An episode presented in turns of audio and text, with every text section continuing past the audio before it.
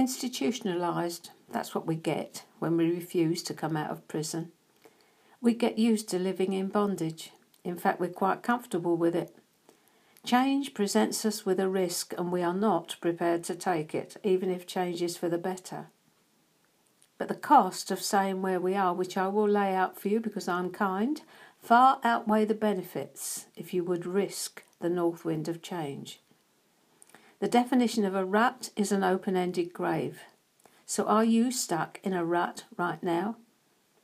God, you know, resists us when we refuse to see or hear what He's saying to us over a lengthy period.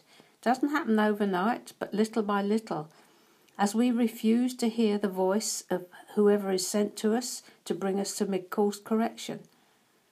Whatever reason, we're not going to listen to them and we make a determination not to hear.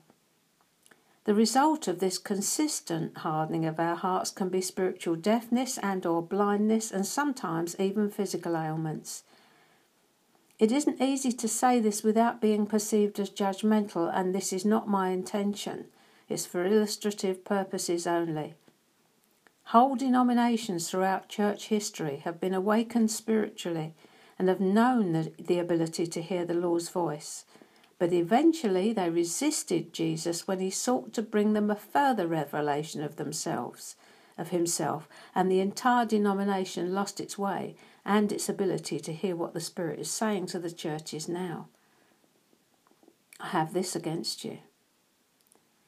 The admonitions and counsels to the church in the book of Revelation are very relevant if we have ears to hear.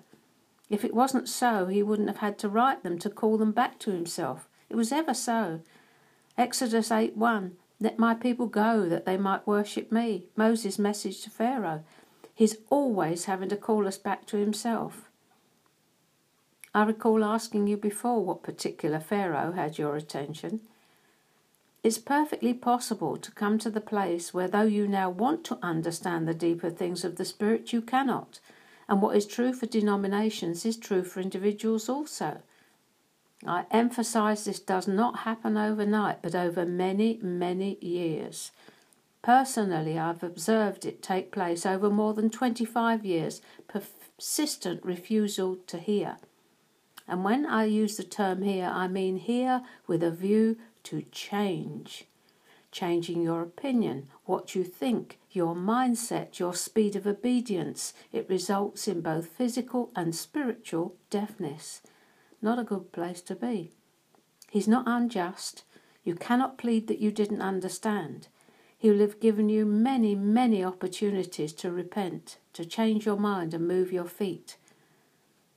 My darlings, I didn't read this in a book. I have seen it happen and it is tragic. Has it hit your spot?